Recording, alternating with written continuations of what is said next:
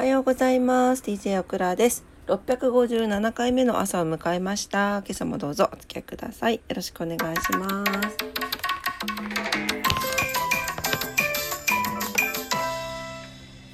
くたくたよ、もう。くたくた。もう、こんなこと朝から言いたくないけど、ちょっと疲れてます。はい。でも今日も仕事です。頑張っていきます。はい、えー、お天気です。福岡市今日は晴れですね。最高気温29度。また高い。でも明日32度っていう数字が見えてる。怖い。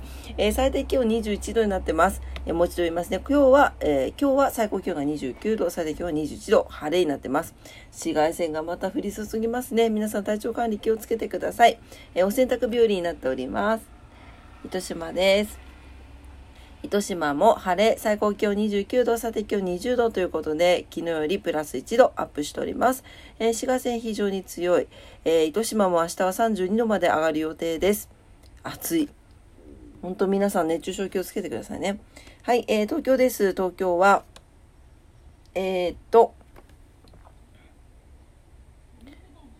曇りのち晴れですね。はい、曇りのところもありそうです。最高気温が27度前後、最低気温が21度前後になっております。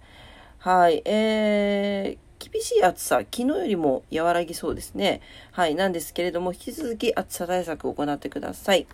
明日、えー、東京も20、あ、でも明日ももう変わんないか。明日も同じ感じで、はい、暑い日が続きそうです。はい、えー、今日は何の日です？6月19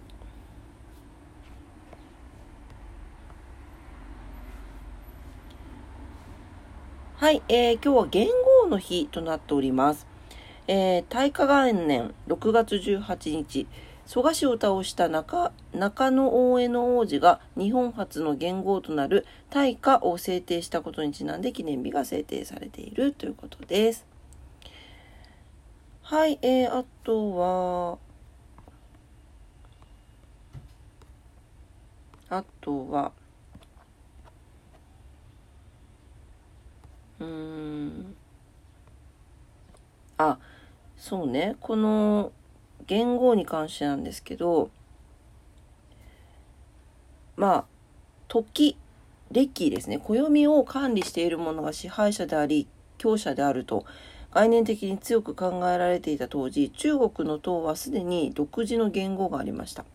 で唐が使っていた言語を使えば属国にするし逆らうなら打ち滅ぼす勢いのあった唐への厳選もあって日本の元号制定はどこの属国にもならず自分たちで国をつつつえー、とつつ築き上げる 築き築き ちょっともうね、漢字が見た続き上げていくという強い意思表示の役割もあったと考えられているということですね。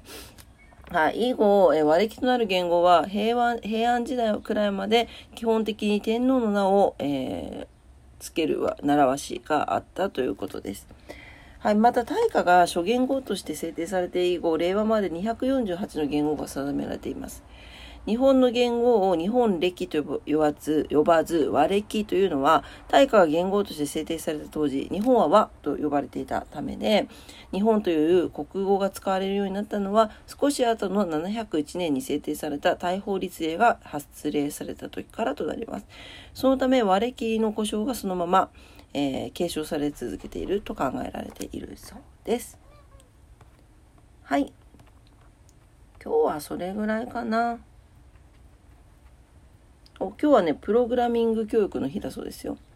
ロジック、ロジロジカルシンキングということで、ロジック、ロ、ロ、69でロジロジック。あとはですね、太宰治さんの生誕祭だそうです。今日はですね、1948年の今日ですね。あ、この方、期日と誕生日が一緒なんですね。すごいね。1948年の今日が期日なのね。うん。はい、えー、そんな感じかな。はい、ではことわざに行きます。今日のことわざ。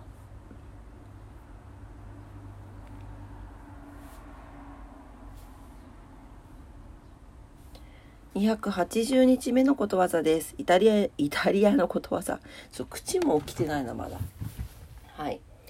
えー、不幸の思い出は幸福を倍化する。うん。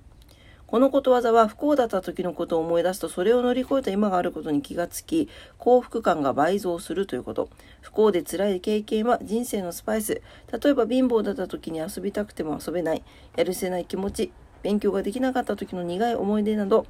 それを克服して掴んだ幸福は考えもひとしおになることでしょう。ということで。確かにね。うん。不幸は幸福の種ということですね。はい。まああのそうね。